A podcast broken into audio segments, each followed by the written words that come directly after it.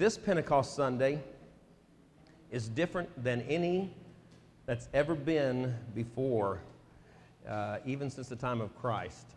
Amazing.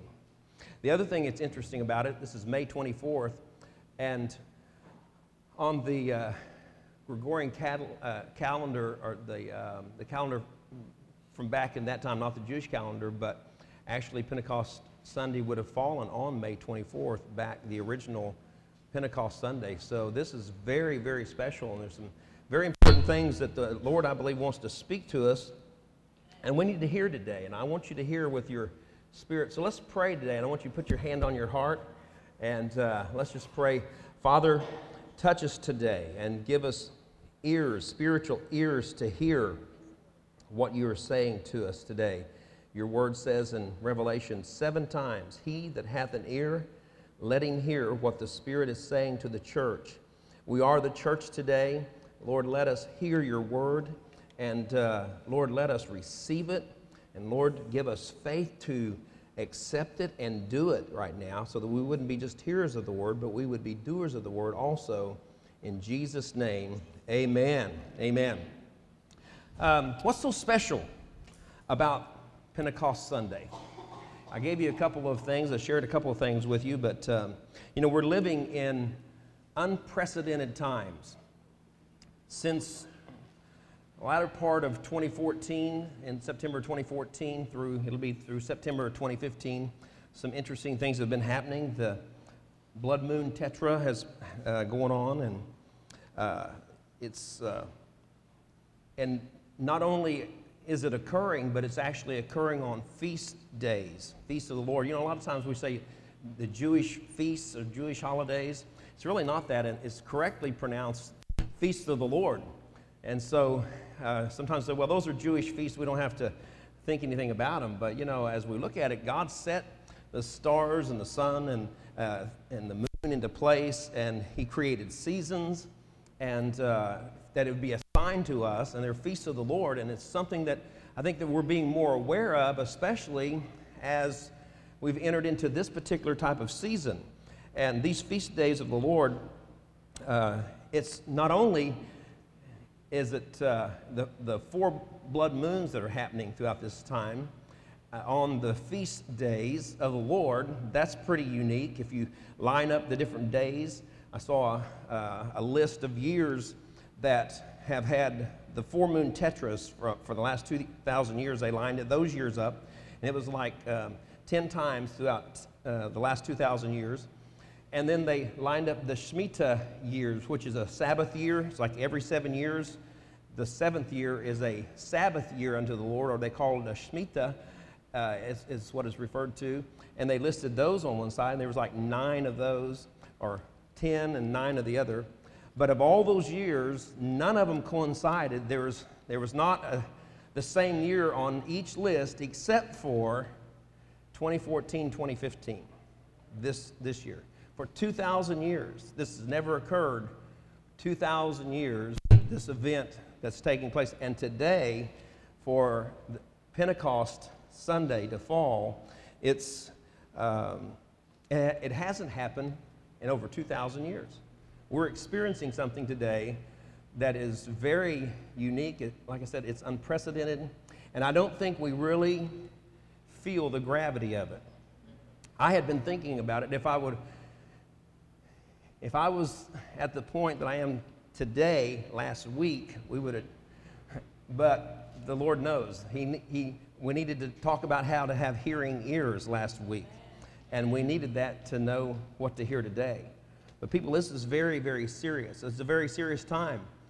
Yesterday, we was talking to different ones. I said, you know, I, I really don't know exactly what to do tomorrow. I, uh, you know, I've got several messages that I could preach and several things to talk about as far as Pentecost Sunday and the Holy Spirit and the person and the work of the Holy Spirit, various things, but the gravity and the uh, solemnness of what we're experiencing today is just amazing.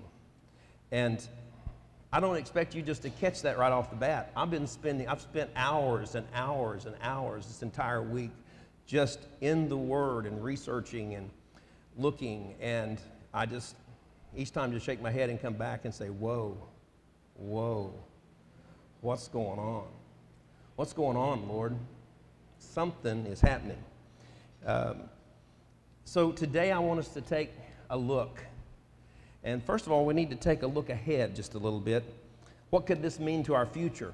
And so I've listed some things. I, what people are saying, what uh, Bible scholars are saying, people that really study end time events, what uh, scientists are saying, what's being said about this time that we're living in.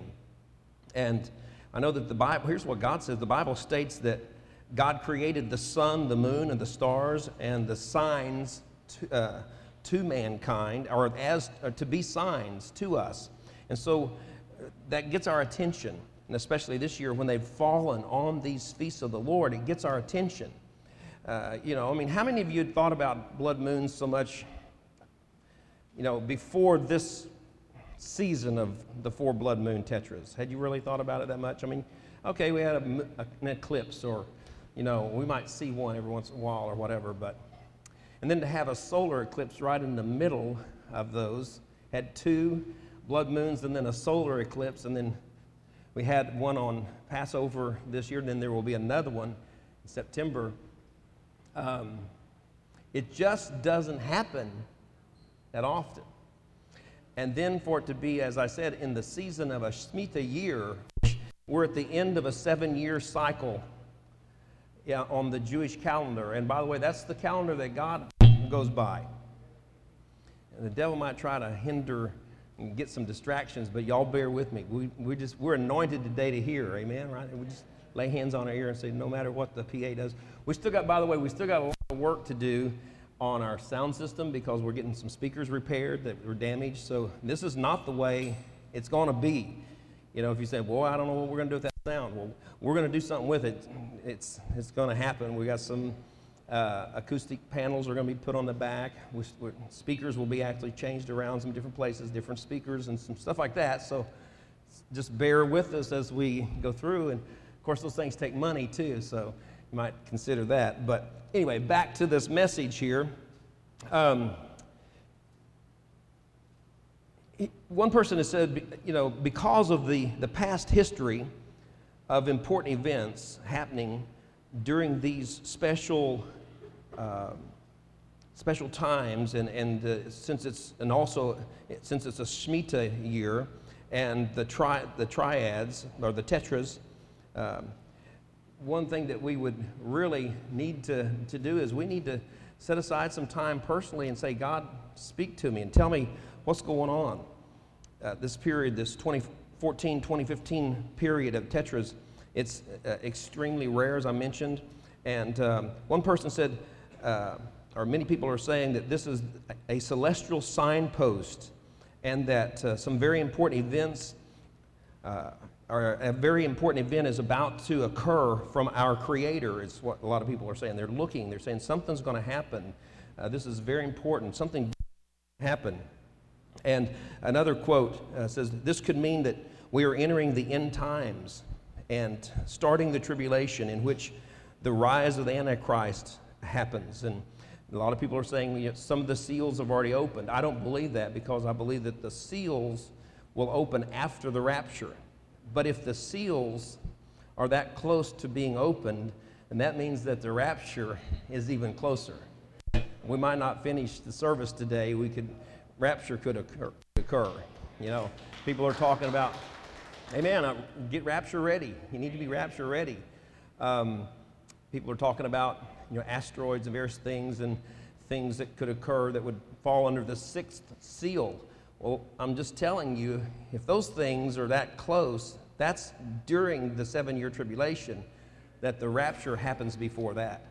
So, you know, we could be very, very close, very, very close. Another person said um, uh, that it means that, you know, it's the return of Christ. And it could be. You know, it could very well be that, you know, he's, he's ready to come to get his people, catch away before these things come about, come to pass. Uh, to support these, these uh, biblical sayings, you know, and uh, the ideas that, uh, that the Bible says that the Jews from around the world would return to their homeland, Israel, which uh, happened in 1948. Jesus said, This generation will pass away. you know, until uh, these things happen. Israel became a, a, state, a nation in 1948. You know, so that generation of people from that, from that time, uh, a lot of people look at it that, that they'll be here at this time of uh, the end time.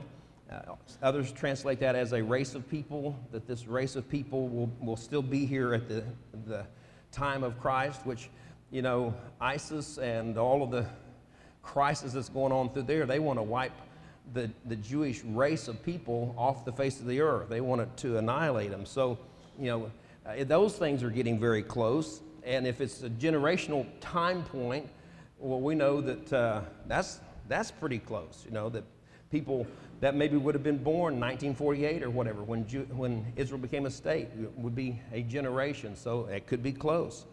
Um, and then also, it's, it's uh, prophesied that the end times will occur within one generation of the established of the Jewish state, is what I was just saying. Others will say it means uh, God's judgment on the nations of the earth. Um, you know, uh, since America is turning away from the teachings of the Bible, many Christian leaders are warning us that it's uh, likely to face God's judgment during this time. I heard on the news, if it was last night, I believe it was Oregon, that uh, you know unanimously passed uh, um, gay marriage, and and so we're just seeing that a lot of times, a lot of states, even though they're going against, sometimes the people don't really vote against it. Judges are just making those decisions, and we're seeing that just, I mean, that's changing so rapidly, you know, uh, across America. And some of the things that America's been doing just the last few years, they're turning away from biblical principles. And since that's been happening, we've been seeing our economy. It was announced that the United States of America had been, since 1897 or 1867, something like that, had been the world leader uh, in economy, had been the, the number one leader and it was announced a few months back that now we're not. China is number one, and we're number two. Militarily, we, we were number one. It's announced now Russia has more warheads than America has. And, uh, you know, so they're announcing these things. These things are coming to light. Everything that, you know, America, when we were strong, we were number one, we're falling back. When God will raise up, He will put down. When we were serving God, when America was putting God first, then God raised us up. But in our pride, if we thought that was us, then God just steps back. If we uh, refuse to follow his principles, then God lifts his hand and begin to fall. It happened to the nation of Israel. Why do we think we'd be any different? Jesus told a parable about, about grafting in. He was talking about that the Gentiles would be grafted into this branch. And, and he was talking about, or basically, the, the, the gist of it is if God prunes back the, the Jewish nation, what makes you think that he wouldn't prune us back, you know?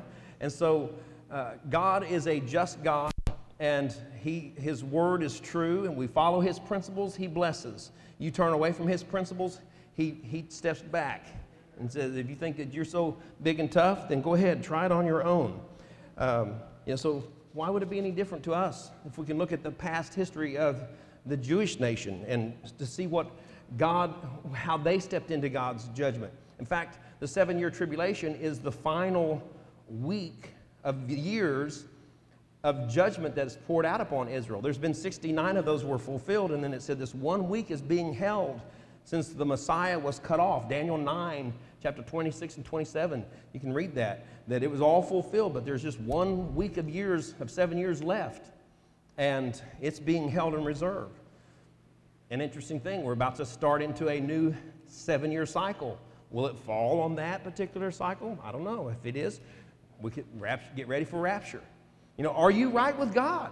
How many times, you know, you heard somebody or a preacher say, Are you right with God? Well, people, we need to take that very seriously. Are you right with God? Is your life right with God? You say, Well, I've got things I want to do before I go to heaven. Well, then fine. You can stay here and do them. It says, according to your faith, so be it. If that's what you want to do, you want to hang around and do it or try to do it in the midst of all that, then that's your, hey, God's not going to force anybody. He's looking for a bride that is loving and longing his appearing, not someone that's reluctant. No, no, don't take me, don't take me. I still want to do this. And, no, fine, fine. Those that are watching is what Paul said. watching and waiting and loving and longing his appearing. Um, current events seem, seem to be moving us to a, a new world conflict, which might be World War III, is what some people are saying. And, um, you know, if so, uh, will this usher in the prophesied battle of Armageddon? You know, people are talking about that and how things are aligning and various stuff like that. A lot of discussion going on. You've probably been hearing it. Uh, you know, time will tell. We'll see, I guess. Um, but I want to tell you this. I know one thing that um, it's it's going to happen. Something's happening, and it's going to happen. We need to be ready for it. You know, even if it's a little while off, we need to be ready for that rapture. We need to be right with Him. We need to be loving and longing Him, and not out of fear, but out of love. You know, we just need to fall in love with Jesus, afresh and anew, that He's first and foremost in our life. Um, but so we, we, we've been seeing things happen, and we've been hearing things. We, had a special time the first of this year called Understanding the Time on Sunday evenings when we discussed some of these different things about the four blood moons and various things that's happening and prophetic things about the rise of ISIS and, and the, the Muslim nations and the battles that's going on and how uh, you know, Psalm 83 is not being full, hasn't been fulfilled yet, and all these things that are just right here at the edge, how uh, alignment around Israel, and all these prophecies that are just right there on the verge of being filled, fulfilled. But, but we haven't talked about this. We haven't talked about this Pentecost, this day of Pentecost, and um, you know, we're still in the, in the middle of an extremely rare season of these four blood moons that, that I mentioned and uh, falling on these biblical holidays. And that along with being on the, the eve of the, all this happening, and, and we're right here on the eve of the beginning of a new Jubilee time of 50 years, because this is the end of a, of a 50 year cycle as well.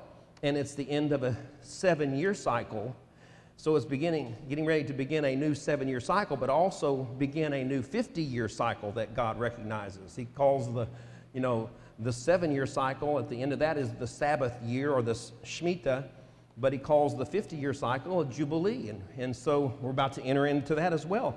All these things lining up right here, we're right at the threshold of all of them lining up, as well as the, the moon doing its thing, you know, and, and all this.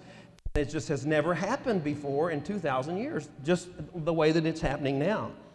Um, so that makes this day different than any that we've ever lived in before. And if we really understood that, we really knew that, this place would be jam packed today, and we'd be falling on our face before God, and probably wouldn't have time to talk and discuss it. We would just be worshiping the Lord. And this place would be shaken like it was on the day of Pentecost when the Holy Spirit fell, and they were in one mind and one accord. They were serious, they were ready, and they understood that something was taking place, and they were ready, and there was a birthing. Pentecost, uh, you know, it's uh, something that we really, I mean, even through the past years, it's okay, well, it's Pentecost Sunday. Yay, well, praise God, we think about the Holy Spirit and what He's done. And, you know, again, it's different this time because it's in the Shemitah year or in that Sabbath year. And uh, just like the seventh day of the week, the seventh day of the week is called holy, the seventh year of a seven year cycle is called holy.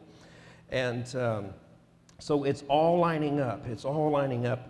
And this Shemitah year is a Sabbath year of restoration. It's what they would do as a time of restoration. So I want you to think about that because this is not gloom and doom, or it shouldn't be. It depends on what, where you are in your life or your walk with God, because there's some good news behind this. Because what's hap- this is a, a year of restoration. It's a time where you would, that would set apart to be restored, and that the land would be restored, and that you would, uh, that we would be refreshed and, and restored, and, and that people that labored, you know, so intently that they had to have a time of rest and restoration. And so, in the spiritual realm, really, God's saying this really is a year, this is a time of restoration. And so, today really ought to be a day of restoration.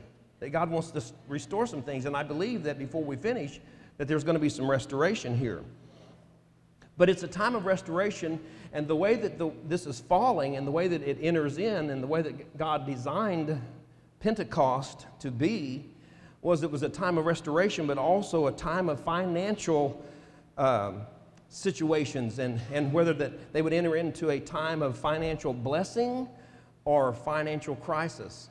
Because depending upon how they, their attitude was to God on that uh, Shemitah year and on that, sa- uh, that Sabbath year, and how they rested before the Lord, and especially on the, the Pentecost, the, that 50 days, how their attitude was there, and some of the things that they did there determined what they stepped into and if God blessed them financially or if He withheld His hand financially. So it has a lot to do with finances. You heard me say before the first of this year that I believe that September the 13th, I think there's a season between September the 13th and September 28th that the world is going to see a financial collapse. Why? Because the world hasn't acknowledged, and they're not acknowledging God and, and His desire to bless or judge if, if it's not honored. Even the Jewish nation, I was reading the Jerusalem Post, and they kind of look even at this Shemitah year, this Sabbath, Sabbath year, that, well, it applies to the farmers. And so they let their, the land rest and stuff, but it doesn't apply to the banking industry and to all the other industries and commerce. That's got to keep going. And so that they haven't really yielded. So there's going to be a judgment.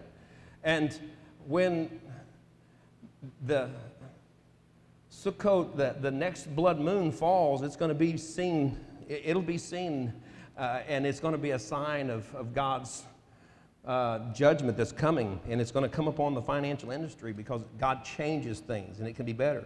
But you say, well, so what, how's that going to affect us? Well, it can affect us, but yet God's also built in some provisions of where that He can cover us. You know, just even when, like Noah, when, when the flood came, God had made provisions where Noah could be protected and had a little window in the ark, you know, that he could see out, could, he could at least see up.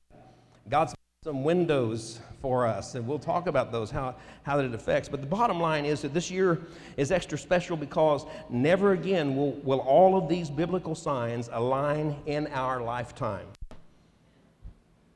And even as they project forward, you still don't see, as, as far as they can project, you don't see them lining up.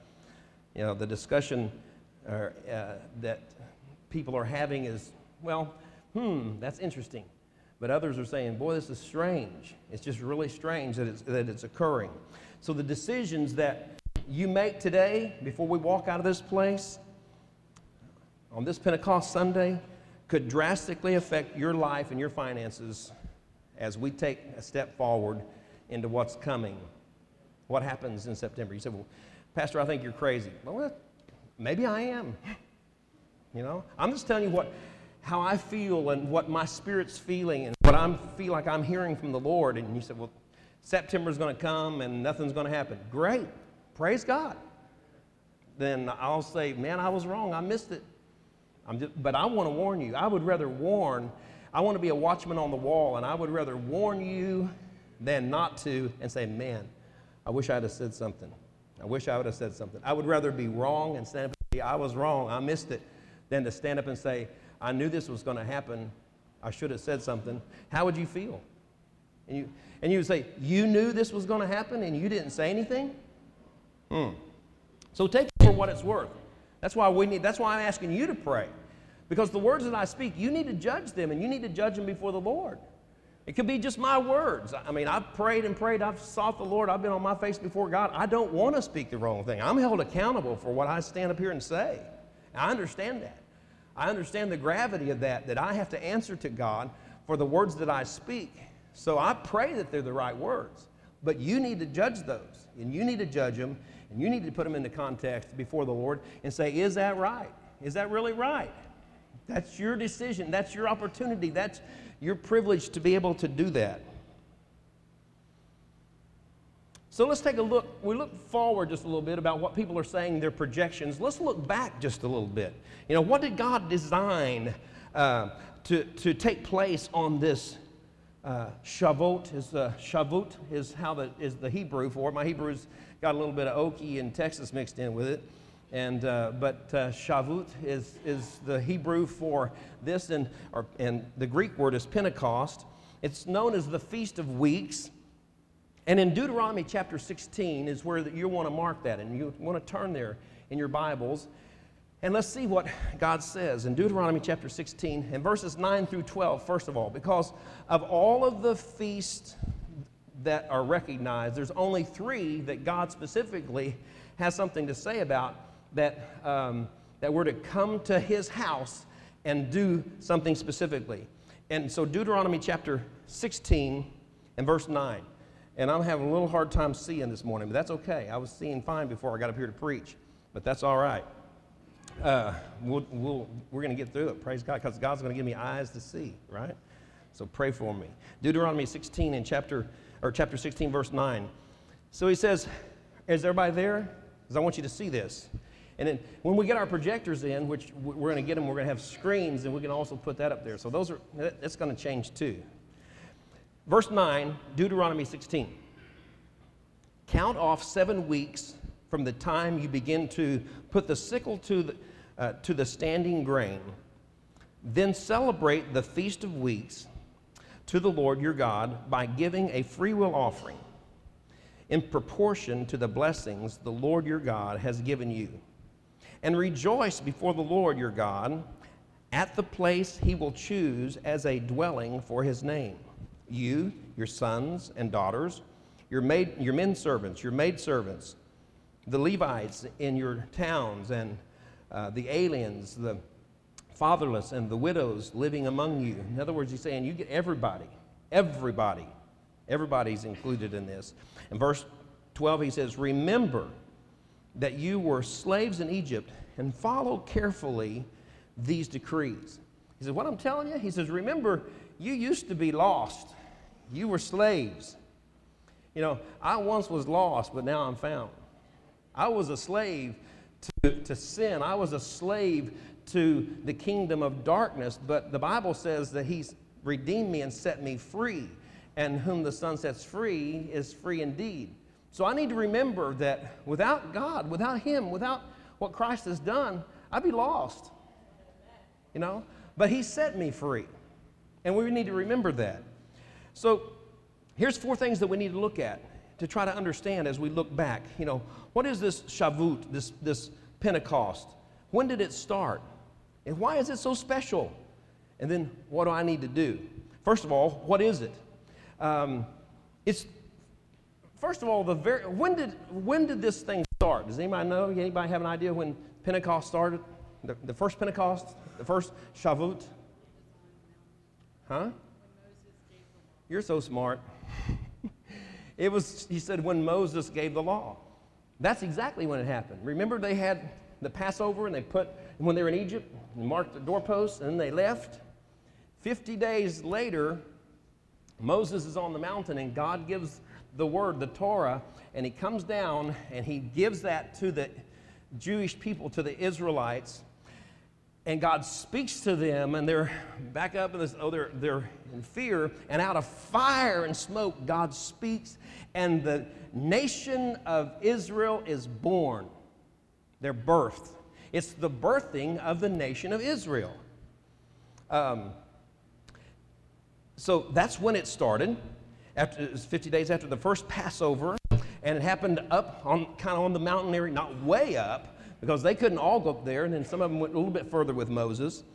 And so, verse 9, it says, Count off seven weeks from the time you begin of this harvest time, uh, and, and then that's when it's to happen. So, it's four, seven weeks is 49 days. So, then the next day, the beginning of that, is 50.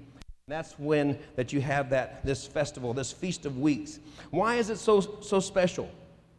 Um, because it's one of the three feasts of the Lord that God gave specific instruction about what He expected to happen on that day. And again, these aren't Jew- just Jewish feasts, these are feasts of the Lord that He said, recognize these. I set signs, you know, in the sun, the moon, the stars, and I've given these as signs to man to know. And so these are some of the things that He expected. There in Deuteronomy chapter 16, verse 16, says, Three times a year, all your men must appear before the Lord your God at the place he will choose, God, God will choose, at the feast of unleavened bread, That's the Passover. And then the Feast of Weeks, which is Pentecost. And the Feast of Tabernacles, which is going to be in September. Those three are the ones that he mentions. He said three times a year we're to, to appear, we must appear before the Lord at the place that he uh, calls his name, which for us would be here in the house of God. And so then he names those three. But of those three, the Feast of Weeks, Pentecost is one of those. And so then he says, choose, uh, or the place that he will choose. And then he says, at the Feast of the Unleavened Bread, the Feast of Weeks, and the Feast of Tabernacles, no man should appear before the Lord empty handed. Might ought to underline that. Verse 17 Each of you must bring a gift in proportion to the way the Lord your God has blessed you. What? Do what? What did he say? There's three times a year that he expects us to come before him, and, and, he, said, and he said, Don't come empty handed, but when you come, come and bring a gift in proportion to the way the Lord God has blessed you. Has God blessed anybody in here? You feel like God's blessed you in the last year or so, last week, month, year, whatever? Hmm. What he says there is we're to give a free will offering. Look at verse 10, Deuteronomy 16, verse 10. Then celebrate the Feast of Weeks, specific, uh, speaking specifically about this Pentecost, this Shavuot. Then celebrate the Feast of Weeks to the Lord your God by a, giving a free will offering in proportion to the blessings the Lord your God has given you. A free will offering. So write that down someplace. Keep that in mind because we've got to figure out what that is. Because if we're supposed to do it, we need to know what it is that we're supposed to do, right? I mean, if, if it's pretty important to God, then we might ought to know what it is so we do the right thing, right? He, so, the very first thing on this as we go through, what's so special about this? The first thing is that you're to give a free will offering. So, we're to bring a free will offering. The second thing is that the giver should determine what he wanted to give. Each person determines what you're going to give in proportion to how God has blessed you. Doesn't matter about anybody else because God said, well, give a tenth, everybody give a tenth. So you can go through, of course, that's different, but at least it's a tenth, okay? And then other times he would say, well, bring this or bring that. He would say specifically, he'd tell specifically what to do, and everybody would do that. But here, he's saying, backing up, he said, now, I want you to bring this free will offering, and I want you to do it in proportion that you decide and you determine how much I've blessed you. Just going to let you decide. I'll let you determine that.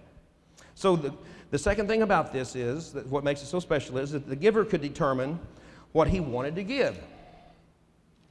And then it says, uh, or what, what blessing to give to the Lord. So what, what does he mean? You know, why not, again, why not a tenth? You know, why so vague? God leaves it up to the giver to decide his recognition of how God has blessed him. He leaves it up to you.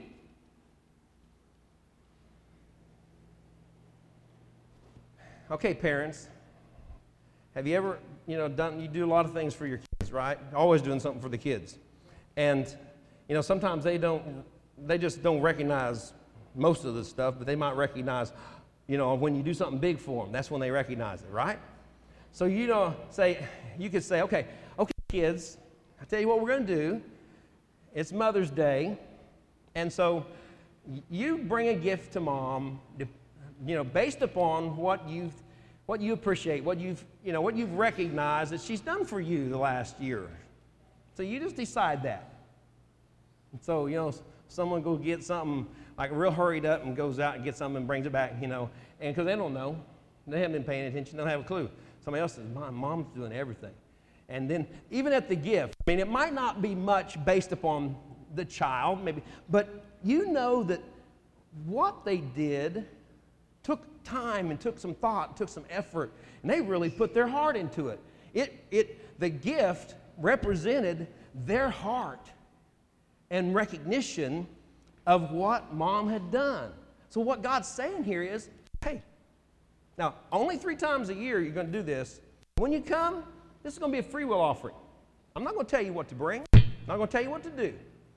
You check, and you just do it based upon the proportion of how you think that I've blessed you this year. And we'll go from there. Hmm.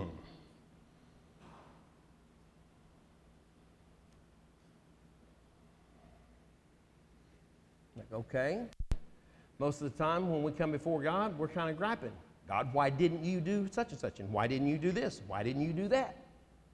Well, then that's, hey, God said, fine. You know, if, if I hadn't done anything for you this, this year, then you don't have to bring me nothing. This is a free will offering. You don't have to do nothing. But if it if I have, then you determine that. Hmm.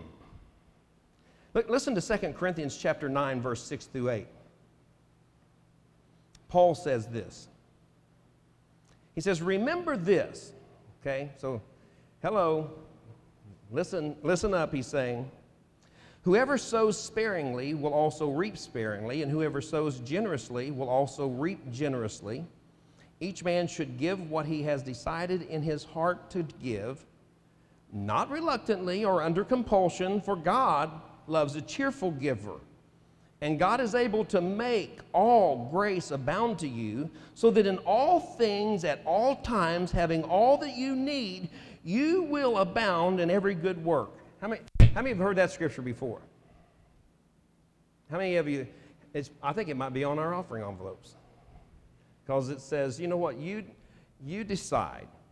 He says here, you know, each man should give uh, what he has decided in his heart to give, not reluctantly, not under compulsion, but God loves a cheerful giver, one that says, Oh, all right.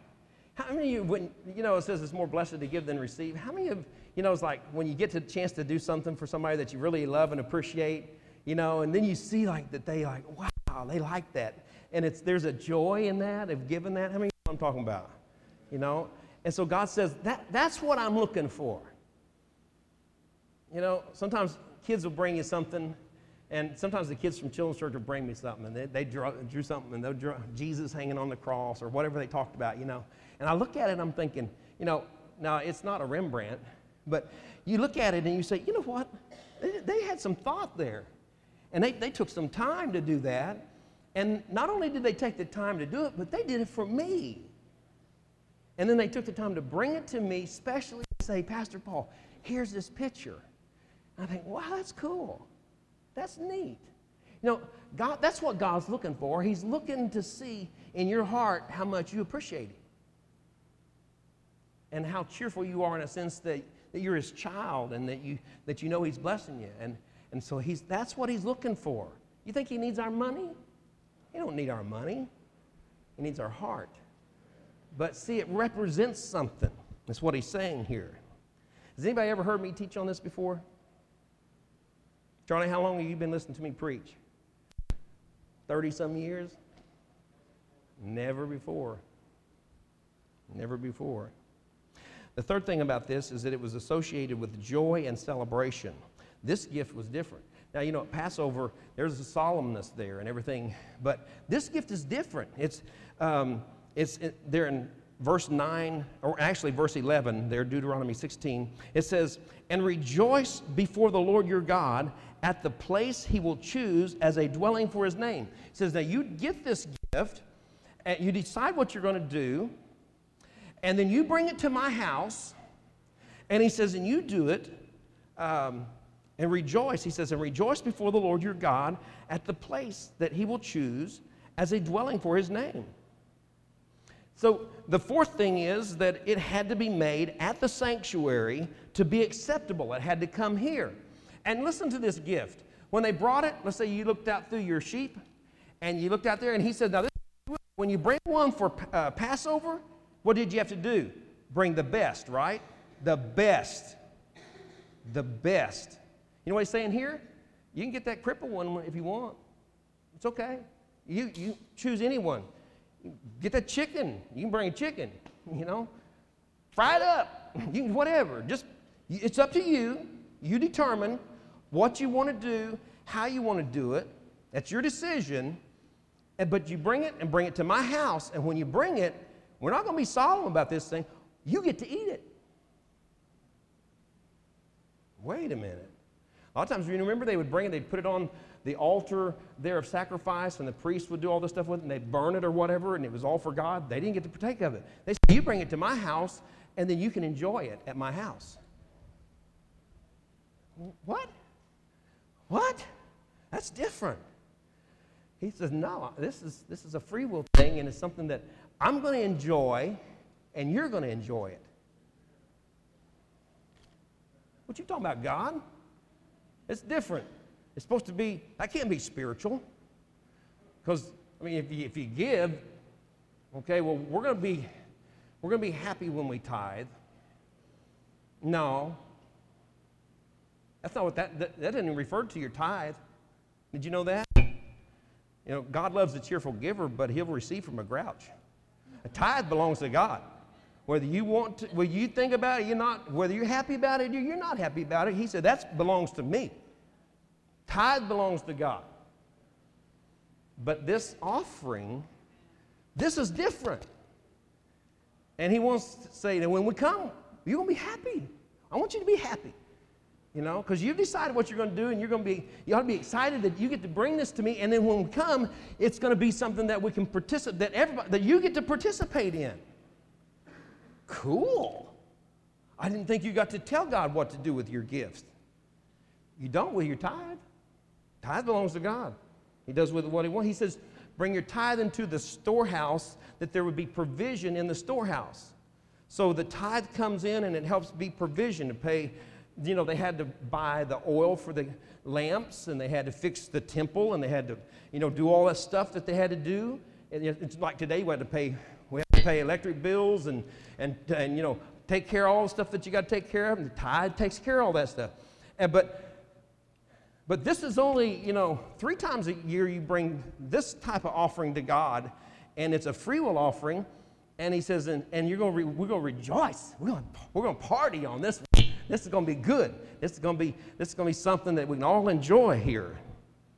And so he says, uh, verse 11 says, bring it at the place that, he, that God chooses as a dwelling place for his name. Verse, and then verse 16, uh, three times a year, he says, You must uh, appear before the Lord your God at the place that he will choose. So we got to bring it to the sanctuary for it to be accepted. And then the fifth thing, it was to be used in maintaining public worship and at times religious renewal. This is what it was used for to maintain public worship and times of religious renewal. You can find that in Exodus 33, some other things. I can give you scriptures on it. But ba- basically, it was to be used in the temple for the building of the temple or whatever, so that because everybody used the temple. It was, uh, you know, it was free will offering, which meant it was very precious to the Lord because it's a true indication of how our hearts or what the condition of our heart is. So it was used that everybody benefited from it. So, in a way, it's like when we give to the Joash chest, that give that offering, what goes in here? Well, now then, see, you're sitting here and you're enjoying 20 tons of air conditioning. Some people say, Yeah, I know that. I just thought y'all were anointed. They brought it down a little bit today. But again, we, we still got to adjust. We can adjust those vents. And so we're going to have to have some feedback. You tell us, you know, hey, it's, this spot's real cold. So then we can say, if you want it cold, sit in that little spot. If you want it warm, sit in that spot. We'll get it figured out. You know, adjust the lights, a little different stuff, we'll dial it in. But see, we get, you enjoy that. So that's what he's talking about. He says, the offering that you bring on, on Pentecost is this, you determine what it is, but when you do it, it's going to rejoice because then it's going to be something that we all enjoy. Really? Huh. That's different. I never heard anybody tell me that. Right? I thought, oh, that's kind of cool. That might, that's different. Okay, so then the fourth question is so, well, what I need to do? What I need to do, Pastor? This is a look inward. We took a look back, we took a look forward. And so, uh, kind of look around a little bit, but we're going to look inward right now. What do I need to do? Well, let's look back at Deuteronomy 16. And then verse 16, the last part of it says, No man should appear before the Lord empty handed. Uh oh. Everybody look at your hand. It's empty now. Okay. So it says, so you get everybody men, women, children, your men servants, your maid servants, the widows, the aliens, everybody that's everybody. And you bring them to the house, and you come, and when you come, you bring this free will offering, you bring it to my house, and we're going to do something. But when you come, main thing you need to remember is don't come in empty handed. Now, what happened to all that smiling faces and all that good stuff we are talking about? It's getting quiet in this Presbyterian church this morning. he says, uh, Each of you must bring a gift in proportion to the way the Lord your God has blessed you. Now, we've already had some people walk out. Y'all probably didn't notice it. As soon as I started reading about giving, some people left. Now, they might have had to go to work at 1125 in the morning. I don't know. But we've had some people leave. Maybe they're just not comfortable with talking about it. I'm not comfortable with talking about it. I was telling some people yesterday, I said, y'all need to pray for me because I don't feel comfortable, but yet this is the truth. How many would, how many, are you, how many say, Pastor, you're preaching the truth? Does anybody feel like I'm trying to twist your arm today? How many you know we already received tithes? What did I say? How many know we've already received the tithe? How many know that we hadn't really talked about offering until I'm talking about it right now? So I don't want you to be surprised in a minute. We're going to give you an opportunity to give. Oh no, I came empty handed. I don't have a checkbook. I don't even own a checkbook anymore. All I got's a debit card.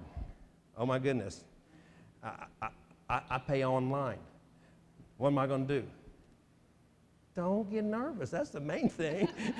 God said, come and rejoice, okay? So don't get nervous. Don't worry about it. Just relax. We'll look at it. God knows. If anybody, he's going to blame anybody, he's going to blame me for not maybe being alert sooner to warn you sooner. So don't, you don't worry about it. If it's going to come back on anybody, it's going to come back on me.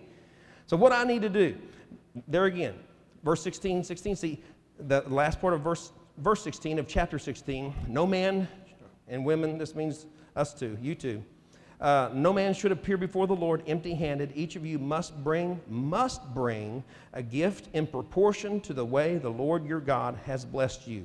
In the New Testament, some people say, well, that's Old Testament stuff, and we're not in the Old Testament. We're new, new covenant people, and we're not there. I'm not following that. I'm not under the law. Well, they weren't law either. It's just a free thing, man. This is a, this is a free will deal.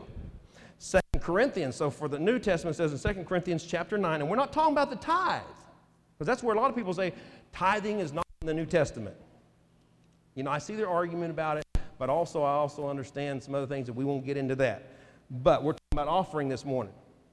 And so everybody, even if they have a problem with the tithe, they say that one of the things they say, well, offerings, we shouldn't even be limited to 10% because there should even be more than that. Well, that's true. 2 Corinthians chapter 9, verse 6 says, Remember this whoever sows sparingly will also reap sparingly, whoever sows generously will also reap generously.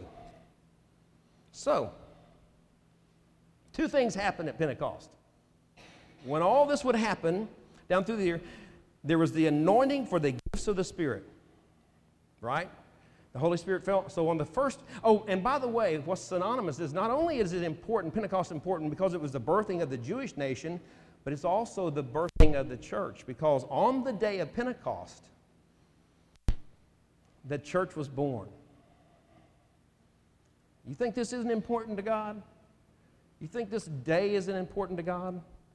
Especially the way that it's all lining up and the history and what's getting ready to come. And God's saying, I'm giving you an opportunity right here to do something. See, he says, in Malachi, the, the, this can open up the, the book, that, that verse in Malachi. He says, Return to me and I'll return to you. Now, if we return to the things that, and we're returning to some of the, the feasts of the Lord. We're returning to some of those things. We're kind of discovering some Jewish roots and saying, you know what? That, that is, that's what God does. That's His nature. That's His character. And we're, we're kind of returning to some of those. And He says, Return to me and I'll return to you. And I said, Well, how do we return to you? He says, Through your tithes and your offerings. Or, and He said, You've robbed me. You know, a man rob God? He said, You try me in this. Try me in this and see if I will not open. And the King James says, The windows of heaven. There's that window. There's that window, Noah. You know, got, there's always a window in all your crises. God's, listen to me right now, take it as a word of prophecy. God's given a window to you and I today that when the flood comes, the window of heaven will be open by what you decide today. That's heavy. That's pretty heavy stuff. Now you know why I've been struggling to to bring it. Pretty heavy stuff. But there's a flood coming. There's judgment that's coming. It's coming, people. Noah said, It's coming. There's a flood coming. God said, I can protect you. God said He will always take care of His people, right? Now, you say, Eh, there you go, Pastor, trying to manipulate, trying to manipulate us to give. No, no, no, no. Please don't take that like that. This is a free will deal. You make the decision, you make the choice, it's up on you. You live with the choice that you make. But I did not want to preach this message because I got a message that's right here. What does that say at the top of that? Preparing to hear God's voice. Okay. Preparing to hear God's voice that we're talking about. I, I many, remember last week I said mini series don't want to preach this message, but I got a warning to give to you.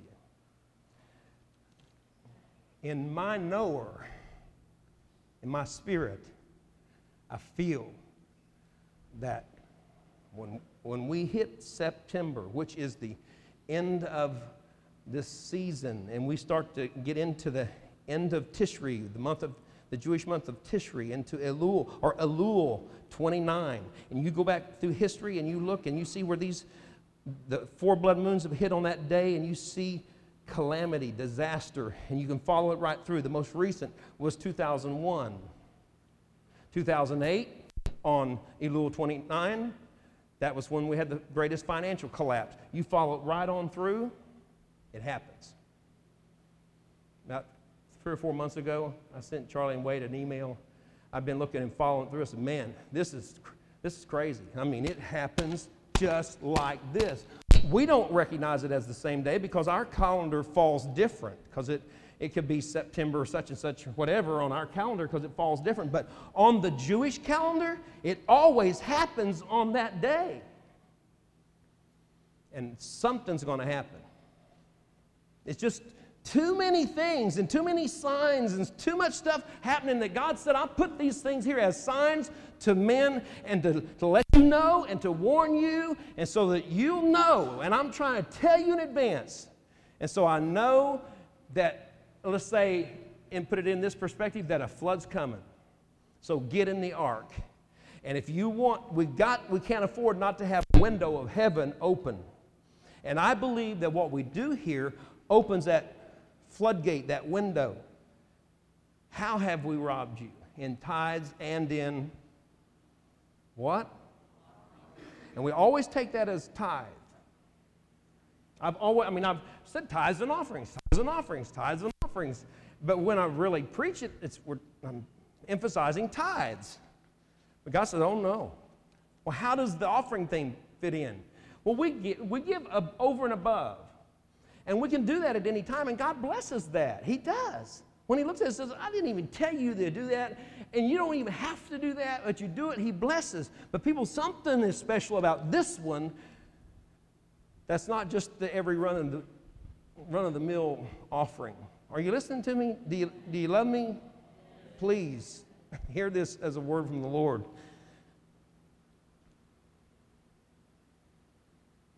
He said, Bring, bring this to me, bring it into my house, and, and bring it, and don't come empty handed. This Pentecost year leads us into a Pentecost of years, 50 years.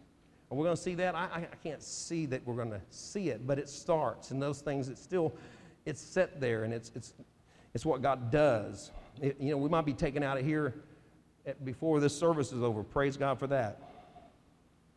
But I believe that this is a moedim. That's the Hebrew word for um, an appointed time.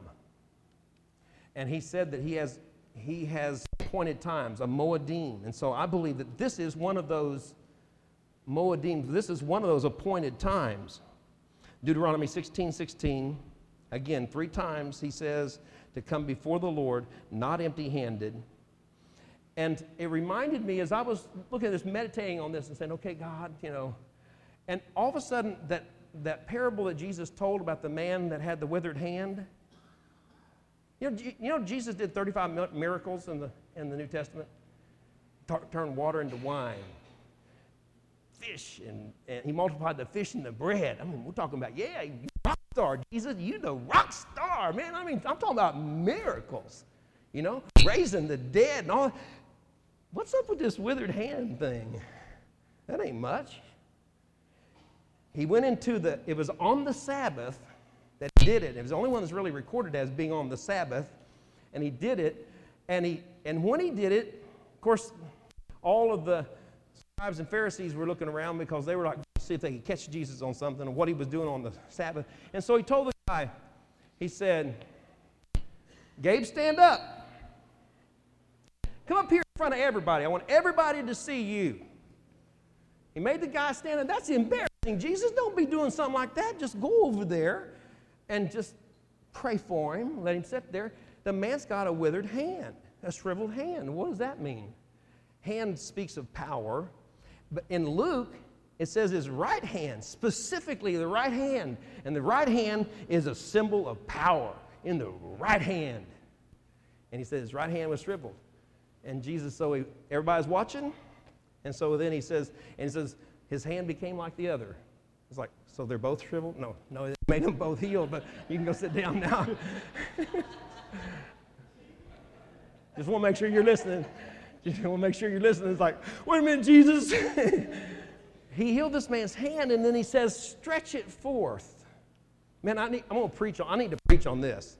So I'll just throw this in as a little tease. But he said, stretch it forth. And he stretched forth his right hand and it was healed. Stretch it forth. I think the church today, I think believers, I think we have withered hands. I think our hands are shriveled because we don't, one of the things, we don't follow the Lord. We barely tithe. We struggle to give an offering. You know, I'm like Charlie. Last week was totally amazing. Y'all did a fantastic job. $7,000 for our children's ministry. That is awesome. You know how pleased God is with that? You didn't have to do that. The thing is, we got a little perk on it because we got to get something from the auction. So, you know, sometimes if, what's in it for me, you know, kind of thing. But in this, it's kind of like, wait a minute, you know? I want you to do this, and I want you to bring it here. I think that, that the church has a withered hand. The, the sad thing is, it's the right hand. Where's the power? Where's the power? But where's the power here? We go to Africa, blind eyes healed. We laid hands on a woman that I guarantee you she was dead. As sure as I'm standing here, I think it was the year 2000, 2001, laying there. They said, Come pray for this woman. Sandy and I walk out there. Her eyes, there's no, there, the eyeball was shriveled, no moisture in there. This lady's laying there. I'm telling you, flies flying around. It's a gross deal. She's laying there, and this woman is, as far as I am concerned, was dead. And I'm saying, Oh my goodness. And here, is about 500 people standing around watching. And I said, Lord Jesus, what do you want me to do?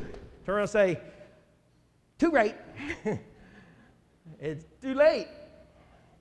And God said to me, lay hands on this woman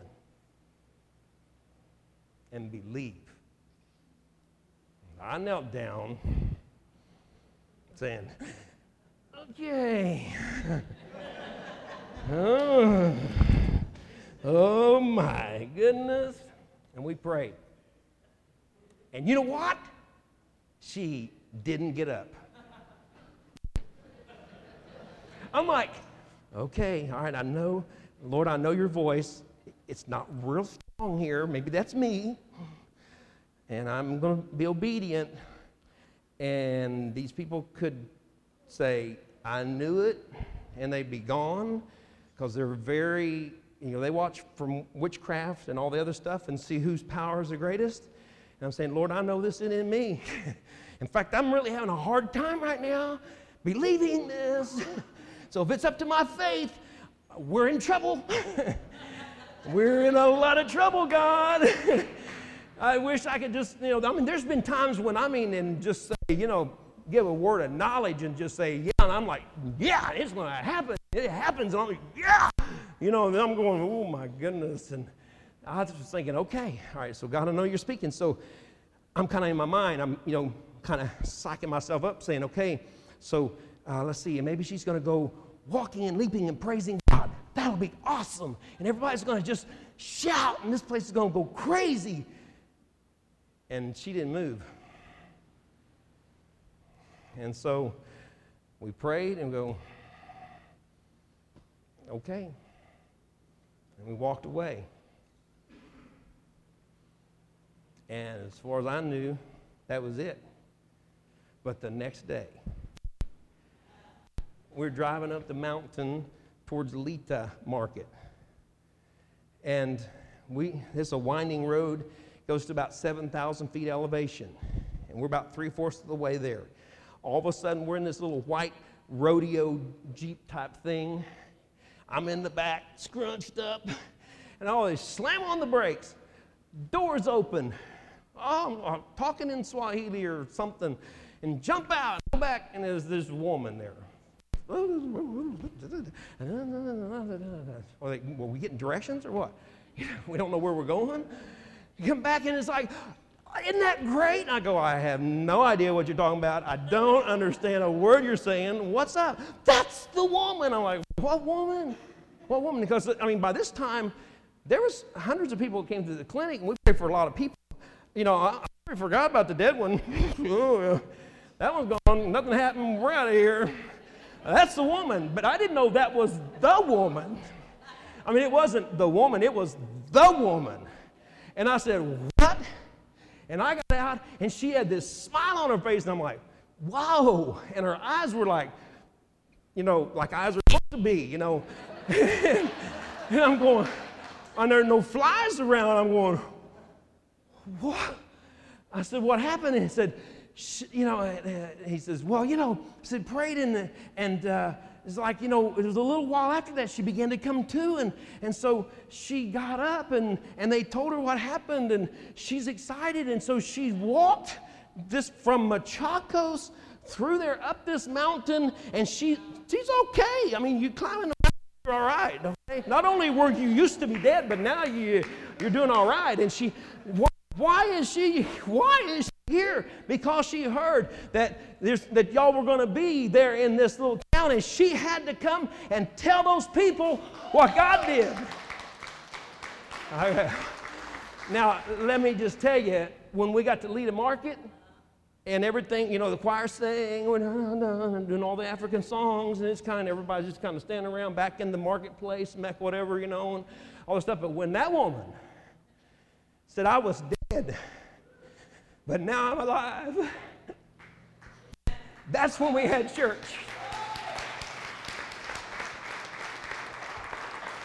So what I have to say is, God, where's our where's the power? Lord, I know it's not your fault. Where's the power? Have you asked that question? Boy, pastor must be sleeping there. You know, where's the power? Well, don't be looking to me. I'm the guy that was down here praying for the woman and didn't have enough faith. if you're looking to me, you're looking to the wrong part. We got to be looking to Him. he says, stretch out your hand. It was withered, but he says, and then he, it was healed.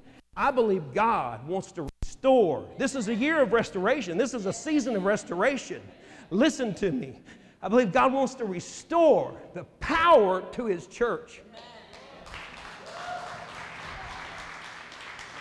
We ought to be where people can't get in these doors because they want to come because not to see some person or hear some band or whatever, but they come because the power of God is here.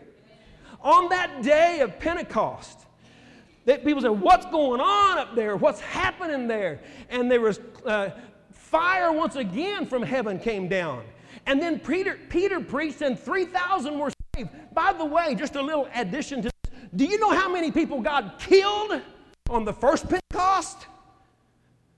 Because when Moses walked down and he presented the, law, the, the, the Torah to them, and they, were, uh, they became a nation, and then he says, What is this you have done? And they made a golden calf because they said, We're tired of waiting on all the other stuff. We're going to do something on our own. And we got our own golden calves in our own life. We won't go there to preach that today. But so he said, he told him, and the, the anger of the Lord came. And Moses said, you, and he told his men, he said, You go through here. He says, And you slaughter everybody that you can slaughter. Go kill everybody that you can kill.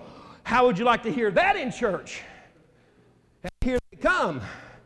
Look out for the elders because they're coming through. And they, I mean, they are cutting and they're chopping men, women, boys, girls. And you know how many died that day? 3,000.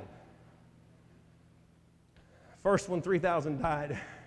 The second, 3,000 got saved and brought in. And God's saying, I want to do a restoration. I want to heal the withered hand of the church. And He's saying, stretch forth your hand, people. Stretch forth your hand. He said, Don't come before me empty handed. You bring me something to show your gratitude that you love me he said, I'm not going to tell you what to bring me because then you'll be doing it because I told you to do something. If you can't do it on your own, then you don't even bother doing it, is what he says. If you don't love me enough to at least take the time to think about it, then don't do anything at all. I don't need your money. That's what God says. I don't need that. What I do need is I need a heart that's pure, that will seek me, that loves me, and wants to please me and wants my favor. The number 50 consists of two numbers five, the number of grace extended to man, and the number 10, which is the, the number of completion or perfectness in there. And you put them together, and 50 is a perfect number. And God says, I want to take the grace that I have given and extended through the church, and He says, I want to multiply it, I want to strengthen it. He wants to be seen in His church again.